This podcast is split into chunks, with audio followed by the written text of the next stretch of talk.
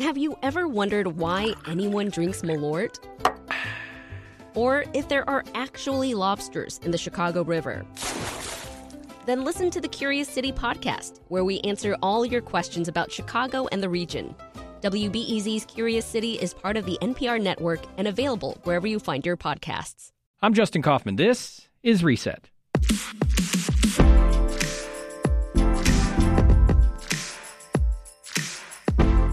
25 years ago this week, a deadly heat wave crippled Chicago. Over five sweltering days, Chicago's heat index reached well over 100 degrees, but some city leaders, like Mayor Richard M. Daley, downplayed the danger. It's hot. It's hot out there. Let's we all walk out there. It's very, very, very hot. We go to extremes in Chicago.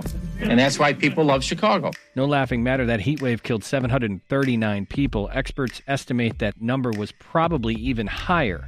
How we mishandled that crisis has lessons for us as we grapple with the disproportionate impacts of current public health catastrophes like COVID 19 and climate change. In this five part series, Reset talks with residents, politicians, and frontline workers from that time as we examine just how prepared Chicago might be for the next heat wave. When you couple the current trajectory of climate change with the current inaction by our political leaders, another heat wave like the one in 1995 is all but certain. Peabody Award winning filmmaker Judith Helfand devoted years in preparation to chronicle the events of 25 years ago. The result is her 2018 documentary entitled Cook Survival by Zip Code. I walked into the room and I saw my grandmother lying across the bed, face up. I looked over at the window and it was nailed shut. Sexiness for the news media was it was about the heat. But the real story is why were people in these neighborhoods dying? People weren't dying on the north side. People weren't dying in the Gold Coast. People were dying on the south and west sides. The minute you see the refrigerator trucks, that means there's so many dead bodies that the coroner doesn't have room for them anymore. That's enough. And you can free stream the film for the next year through PBS. In part one of our series, we talked with sociologist Eric Klinenberg. He wrote the definitive book on the events called Heat Wave, a social autopsy of disaster in Chicago. And Judith still draws inspiration from his seminal work. I came up with the idea to make this movie because I read Eric Klinenberg's book. And I was quite amazed that an extreme weather event could reveal the underlying disaster of the long term impact of structural racism. And that one big event could help you understand sort of all of these other underlying issues. So I was sort of amazed by that. But the way that the movie opens, we are preparing for Hurricane Sandy. I thought initially making this movie would just be a story about the heat wave.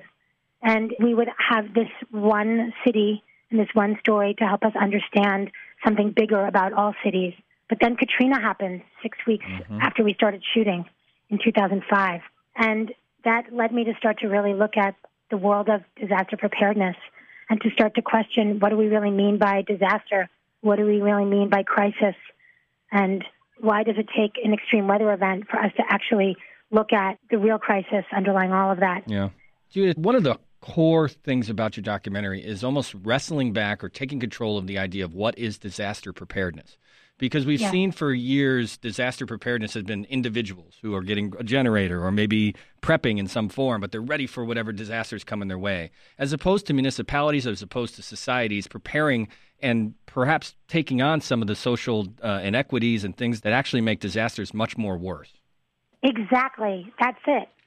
I mean, that was one reason why we started to look into the world of disaster preparedness because we actually do. I mean, we have a, a huge infrastructure that's set up municipality by municipality, county by county, city by city to deal with disasters, but they're one off disasters. They're not the underlying disaster of structural racism mm-hmm. and extreme poverty. And someone might say, well, you know, you're in the wrong place.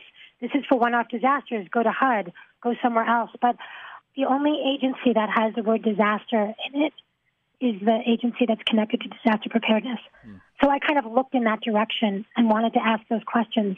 Why can't we reconfigure and reconceive of disaster preparedness as economic development, as investing in the communities that we already know are suffering from treatable diseases that are going untreated, who yeah. are suffering from food insecurity, who are suffering from, you know, lack of really good housing, who are suffering from not having a vibrant economy and a real main street. So I absolutely believe that if we invested in communities, in anchor institutions and libraries, and public schools, in the infrastructure that supports a vibrant community, people would be healthier in the long run. People would be stronger.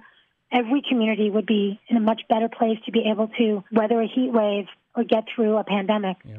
Judith Helfand's a filmmaker of the documentary Cooked Survival by Zip Code, which looks at the 95 heat wave here in Chicago and talks about disaster preparedness. There are two stark scenes in your documentary that really kind of grab that contrast. There's a very powerful scene where a woman who's living in a South Side neighborhood takes her family for a walk and she shows you the different abandoned, boarded up buildings that surround her child's school. It's a really powerful moment. And then it's juxtaposed a couple, I would say, a little bit later in the film with the Cook County Disaster Preparedness Unit. And Toni Preckwinkle, the president, is doing a press conference and showing off all the shiny new vehicles and, and helicopters and things that are ready. So they're ready for what was more like disaster relief than disaster preparedness. Those two scenes almost tell the story of the film that you made. The whole movie is a story of contrast of one side of town, the other side of town a, a vibrant downtown, a vibrant lakefront with an extraordinary cityscape that is in stark contrast and is actually obscuring, you know, neighborhoods that look to me like as if a tornado happened, they boarded up all the buildings, and then they never came back to take the boards off. And in a sense, we were trying to make that contrast. Mm-hmm. I will say that Toni Preckwinkle had an amazing press conference yesterday in honor of the 1995 heat wave and drawing the same kind of connections and links that you are to COVID 19 and really made a commitment to investment in communities. Unfortunately, it takes shocks like a heat wave and like the deaths from COVID 19, and it takes those maps, one map looking just like the other map, and you starting to sort of see the piled up burden of all of these stressors on one community instead of another. That's what it takes for our society to really be able to see. Yeah. And and it was that idea, that sort of obscuring and that contrast, that all this could be happening in one city at the same time. That was something that we were really interested in exploring and being able to look at. The story is definitely it's a tale of two Chicago's in a way, and we were trying to kind of do that juxtaposition. It's alarming in the film when you do use maps and uh, you're able to overlay different conditions. So, whether that be food deserts, whether there's diabetes uh, down the line, and match them up where people died during the heat wave, and they're almost exact. That's shocking. Was that shocking to you as a filmmaker when, when you saw that overlay happen? Well, it wasn't shocking because we had spent so much time with Dr. Steve Whitman. But it was basically his thesis. I mean, he was the one who kind of like helped us see these maps, right? he was the one who made the heat death map and overlaid that over communities that were deeply impoverished, that were you know living under the poverty line, where the highest amount of poverty, there was the highest amount of heat death. Mm-hmm. He pointed that out to us. But then when we were interviewing him, you know, it was years later, right? It was 10 years, 12, 13 years after the heat wave.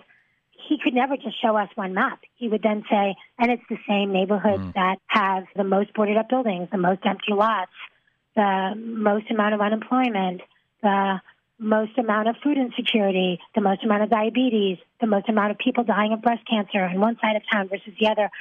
So I wasn't shocked. Um, I was saddened and and I was pushed mm-hmm. to try to make a film that would explore these inequities and would challenge all of us to be able to like look at these maps, look at our cities, look at our communities, and really look at ourselves and say like, is this enough of a disaster without having to wait for a pandemic or without having to wait for another extreme weather event for us to actually deal with this and do something? Yeah. When you look at it right now, the parallels between handling COVID 19 as opposed to how the crisis of the heat wave was handled in 95, how do you see that? I mean, there are parallels because I've, you know, the word comorbidity the idea that people are suggesting that people are dying not because of the virus, but because of underlying conditions. I mean, a lot of the same kind of storylines that came out of the 95 heat wave. It's exactly the same. And I think if Dr. Whitman was alive, he would say, this is totally predictable, and we could have totally fixed this.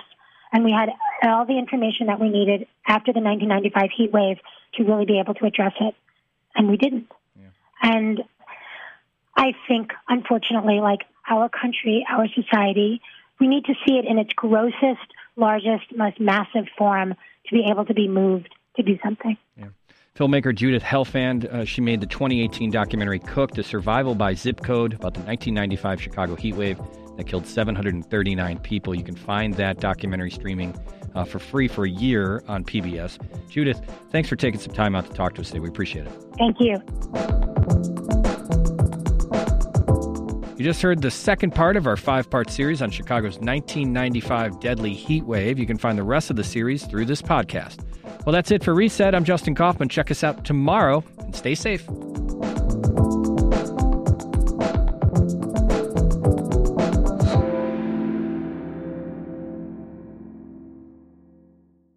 Do you need a break from the news? Well, my friend, Nerdette Podcast is here for you. Our show is all about delight. We laugh about what's happening in pop culture and feature thoughtful interviews with fascinating people.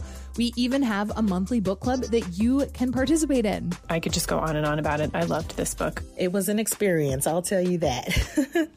I discovered authors I had never heard of, and I'm really happy that I did. Come hang out with us. Listen to Nerdette wherever you get your podcasts.